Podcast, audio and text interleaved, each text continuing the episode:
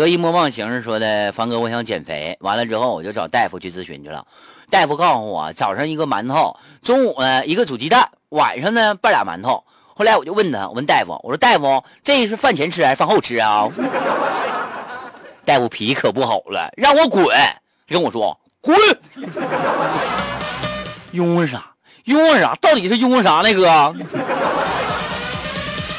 我想跟你说一句话，你别问我，你别问我啊！滚！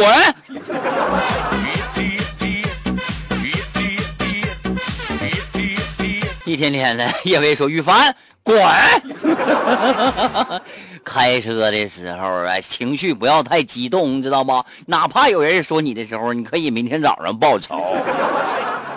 你说开车手把还不是那么太好，你说你这因为给我发个信息，再出点事儿啥的，多不好啊！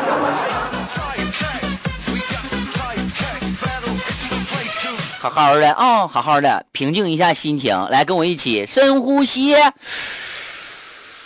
是不是感觉好多了？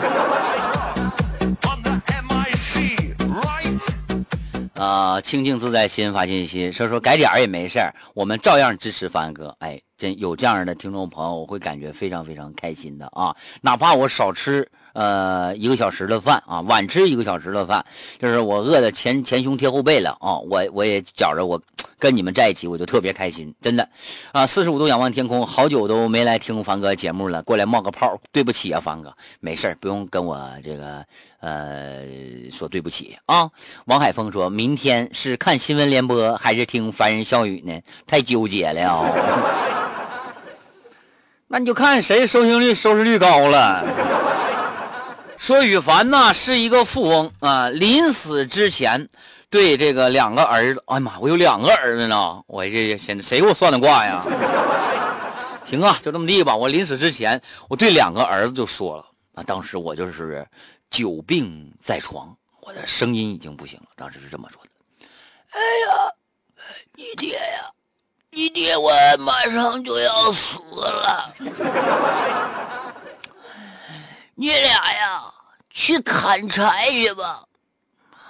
砍柴，看谁砍得多，又砍得快，是吧？这一大早上，大儿就拿刀上山去砍柴去了。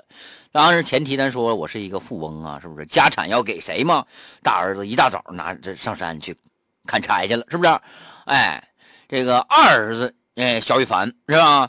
哎，把刀磨得贼快啊！先磨的刀，完了，几点呢？中午才到的山上啊，上山上就砍柴了。晚上果然，小羽凡二儿子砍的最多。当时我看了，我对俩人说：“哎呀，家产给老大吧，反正老二那么能干。”这么玩没朋友吧？